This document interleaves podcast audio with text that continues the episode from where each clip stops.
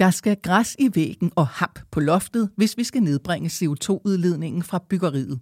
Det vurderer flere eksperter, og på Refshaleøen er tre barndomsvenner godt i gang med at eksperimentere med de biobaserede materialer.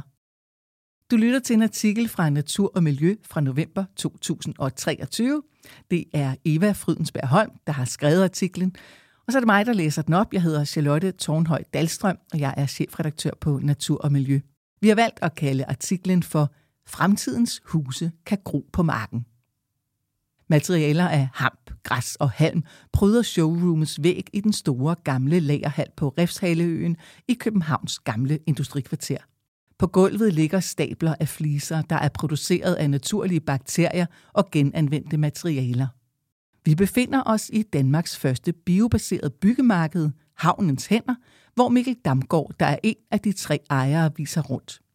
Han peger på en plade med grønt græs. Græs er godt til isolering, ligesom jute, der er en fiber, der blandt andet findes i asiatiske poser med kaffe og kakaobønner, siger han og hiver fat i en anden plade. Biobaserede byggematerialer er lavet af noget, der gror. Allerhelst er hurtigt fornybare ressourcer, som man kan høste år efter år. Og meget gerne noget, der er affald fra noget andet, som for eksempel juden, fortæller Mikkel Damgaard. Det anslås, at byggeriet står for 30 procent af den samlede CO2-udledning i Danmark. Og selve byggematerialerne vurderes at stå for 10-15 procent af den årlige udledning af drivhusgasser. Og lad os slå fast fra start, at vi jo allerhelst slet ikke skal bygge nyt, men renovere, genbruge og bevare den bygningsmasse, vi har. Men når så vi bygger nyt og renoverer, så skal vi bruge de materialer, der udleder mindst CO2, og her er biobaserede materialer et godt bud, mener Mikkel Damgaard. Dels fordi det kræver langt mindre CO2 at producere end de konventionelle materialer, men også fordi, at alt hvad der gror, optager CO2, og det fortsætter med at lære CO2, også når det indgår som materiale i byggeriet. Havnens hænder er ikke blot et byggemarked. Det er også en politisk øh, lobbyvirksomhed, en rådgivningsvirksomhed og en eftertragtet foredragsholder for blandt andet kommuner og arkitekter. Missionen er at bidrage til at nedbringe udledningen af CO2 fra byggeriet, samt skabe et alternativ til de ressourcer, vi er ved at løbe tør for, som for eksempel sand og grus. Men det var langt fra sådan, det startede. Vi er to tømmermester og en murmester, og vi har alle tidligere arbejdet med biobaserede materialer. Dengang handlede det om, at vi gerne ville arbejde med materialer, der var mindre skadelige for os selv. CO2-udledningen var ikke noget, vi tænkte så meget over dengang for 15 år siden – siger Mikkel Damgaard, og fortæller, at det i begyndelsen mest var papir, naturmaling og spartler. Senere fandt vi ud af, at der fandtes rigtig mange andre biobaserede materialer, som bare ikke var på markedet i Danmark. Men som almindelig mester kan man ikke købe fra fabrikanterne. Vi prøvede derfor at få nogle af de store byggemarkeder til at gå foran, men de var ikke rigtig interesserede, så det endte med, at vi åbnede havnens hænder og blev lagerførende. I dag kommer de fleste af materialerne, man kan købe hos havnens hænder fra udlandet, men som efterspørgselen stiger, vil flere blive produceret inden for landets grænser, fortæller Mikkel Damgaard, mens han hiver fat i en af de betonagtige fliser i stablen på gulvet.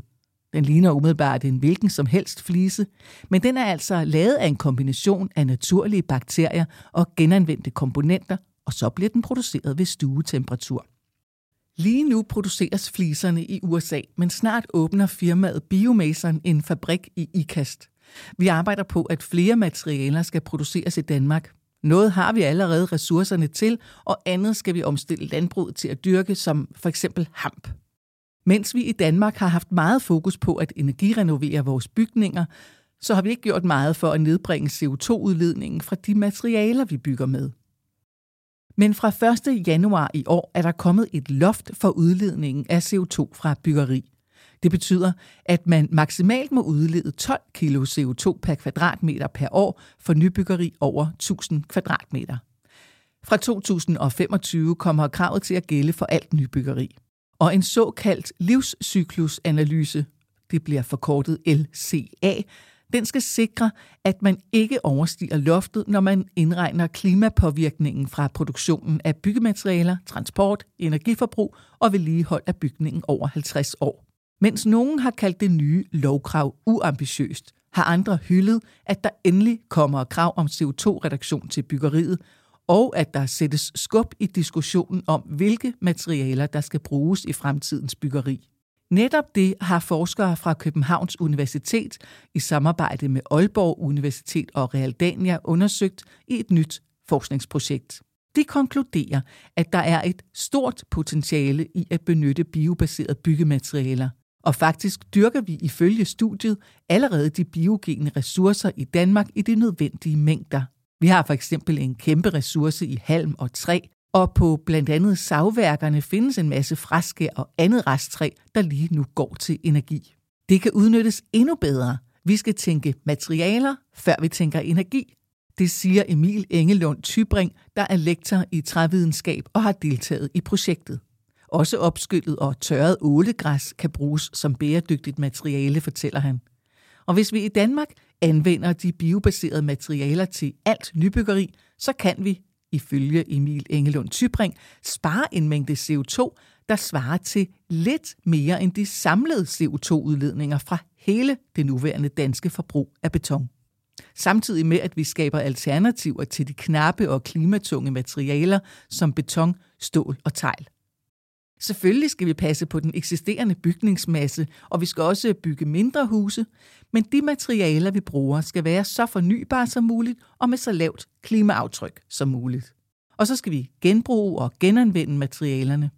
Først når fibrene er slidt ned, kan vi brænde dem og få energi ud af det, siger han. Ifølge Emil Engelund Tybring bør vi anvende så bred en palet af biobaserede ressourcer som muligt – men vi er nødt til at se på, hvilke ressourcer vi har tilgængelige nu og her. Og det er altså især halm og træ. Desuden er vi nødt til at bruge træ til den bærende konstruktion, hvis vi skal mindske brugen af cement. Skifter man til bærende trækonstruktion, så kan man typisk spare halvdelen af udledningen sammenlignet med konventionelle materialer. Træ boomer allerede i flere af vores nabolande. I Norge der har man for eksempel bygget et højhus i 18 etager i træ. Det siger Emil Engelund Tybring. Han foreslår, at man blandt andet ser på, hvor meget af den biomasse, vi henter i skoven, vi kan konvertere til materialer frem for energi. Træ, der går til byggeri, har en større samfundsmæssig værdi, både økonomisk og i forhold til klimaet, siger han. At træ i højere grad kommer til at indgå i byggeriet, det forudser også Thomas Nord Larsen, der er seniorforsker ved Institut for Geovidenskab og Naturforvaltning på Københavns Universitet og skovrider ved Frederiksdal Skovdistrikt. Og derfor er vi ifølge forskeren nødt til at finde plads til at dyrke ressourcerne til byggematerialer, samtidig med, at vi værner om biodiversiteten og de mange andre goder, som skovene rummer. Det går ofte ud over levesteder og biodiversitet, når man dyrker skov for at producere træ, og i visse tilfælde også klimaet på den korte bane. Men det udligner sig over tid, dels fordi træet fortsætter med at lære CO2 i byggeriet, og dels fordi vi sparer de klimadyre ressourcer, som vi ellers ville bruge, stål og beton for eksempel. Og også den energi, der skal bruges til at fremstille det. Desuden så planter man nye træer, der igen optager CO2, og over tid vil det derfor udligne sig, viser forskningen. Det siger Thomas Nord Larsen. Han understreger dog, at intet er sort og hvidt, og det har naturligvis konsekvenser for naturen at bruge træ i byggeriet, men det har også konsekvenser at lade være. Selvfølgelig skal vi ikke bare fælde en masse træer uden omtanke, men jeg tror, at vi skal se på, hvordan vi finder en balance i at dyrke hurtigt voksende CO2-støvsugere som rødgran, douglasgran og sitkagran til materialer, samtidig med, at vi finder en balance i forhold til skovens indhold af biodiversitet. I Danmarks Naturfredningsforening er naturpolitisk rådgiver Anders Horsten helt enig i, at vi i fremtiden kommer til også at bruge mere træ i byggeriet. Men vi har også brug for mere natur, gerne 30% beskyttet natur, som EU foreslår. Derfor er det vigtigt, siger han, at man adskiller produktionsarealer, hvor vi skal lave materialer, fra de arealer, hvor vi vil beskytte biodiversitet og lagre kulstof. Særligt i forhold til brug af træ er det også en udbredt misforståelse, at hvis vi planter skov og driver det rationelt, så gør vi også noget for natur og biodiversitet. Men det er en uhyre dårlig måde at forvalte natur på, siger Anders Horsten. Selvom Mikkel Damgaard og Emil Engelund Tybring begge peger på de biobaserede materialer som fremtidens byggematerialer, så ser ingen af dem, at den klimatunge beton helt forsvinder. Blandt andet i fundamenter og kældre er der brug for beton. Men vi skal selvfølgelig bruge så lidt som muligt, og vi skal forsøge at udvikle et mere bæredygtigt alternativ, siger Emil Engelund Tybring. Den holdning deler Dorte Mathisen, der er chef for Dansk Beton. Hun fremhæver, at man ikke kan lave fuldstændig bæredygtig beton, og derfor synes hun heller ikke, at vi skal bruge begrebet grøn beton, som nogen gør. Men man kan nedbringe CO2-udledningen, blandt andet ved at bruge alternative brændsler i opvarmningen af cement, som er det primære materiale i beton. Det kan være biogas eller affald. Der bliver allerede brugt en del affaldslignende brændsler i dag, og en del af de fossile brændstoffer er blevet udfaset fra produktionen, men vi er ikke i mål, siger hun, og tilføjer, at det også er en mulighed at erstatte kridtet, der kræver meget høj opvarmning, med nogle andre mineraler. Faktisk har man allerede produceret cementtyper, hvor kridt er erstattet med kalcineret ler, der ikke kræver en lige så høj opvarmning. Det er den type cement, som arkitektgruppen Bjarke Engels Group har brugt i deres nye hovedkvarter i Nordhavn i København. Betongen tilbydes allerede til samme pris som traditionel beton, men det tager ifølge Dorte Mathisen tid for entreprenørerne at tage den til sig. Endelig peger hun på muligheden for at etablere såkaldte CO2-fangstanlæg, hvor man indfanger og omdanner CO2 til en væskeform, så man kan transportere den ud og pumpe den ned i undergrunden. Det er en meget stor investering, men når man har ambitioner om at blive fuldstændig CO2-neutrale, så er vi nødt til at fange de udledninger, der kommer, for der er ikke ret mange, der tror på, at vi kommer helt uden om at bruge kridt til cementfremstilling. Kalcineret ler kan kun delvist erstatte kridt, siger Dorte Mathisen, som kan fortælle, at der allerede er et pilot CO2-fangstanlæg i Aalborg, og at der findes større anlæg rundt omkring i Europa. Tilbage på Refshaleøen har solen for alvor taget fat og trukket mængder af mennesker ned til vandet. Men selvom det er fredag eftermiddag, er arbejdsdagen langt fra slut hos Danmarks første biobaserede byggemarked. Hver fredag inviterer havnens hænder nemlig til wine and talk i showroomet oppe under loftet. Ofte er der godt fyldt op, når de sætter gang i snakken om de forskellige materialer og hvordan de kan bruges. Når man som havnens hænder er first movers i forhold til at få de biobaserede materialer ind i dansk byggeri, så er man nødt til at både udbrede kendskabet til materialerne og instruere i, hvordan man bruger dem. Vi afholder en del workshops, hvor vi lærer folk at anvende de biobaserede materialer. Vi henvender os både til private, der skal bygge nyt eller renovere, og til bygningsinstruktører og arkitekter, der kan stille krav til entreprenørerne, fortæller Mikkel Damgaard. Også Københavns Universitet arbejder på at udbrede kendskabet og har startet et projekt i samarbejde med erhvervsskolerne, hvor de uddanner faglærere på tømmeruddannelserne i, hvordan de anvender de biogene materialer. Men ifølge Mikkel Damgaard er der også en anden udfordring i forhold til at få sat skub i de biobaserede byggematerialer, nemlig den måde, man laver den påkrævede livscyklusanalyse for byggeri. Udregningen af livscyklusanalysen er delt op i forskellige faser. De biobaserede byggematerialer klarer sig rigtig godt i første fase, da de ikke udleder ret meget CO2 i produktionen. De klarer sig også godt i den næste fase med installation og drift. Men i slutfasen opstår problemerne, da man kun regner med en levetid for et hus på 50 år.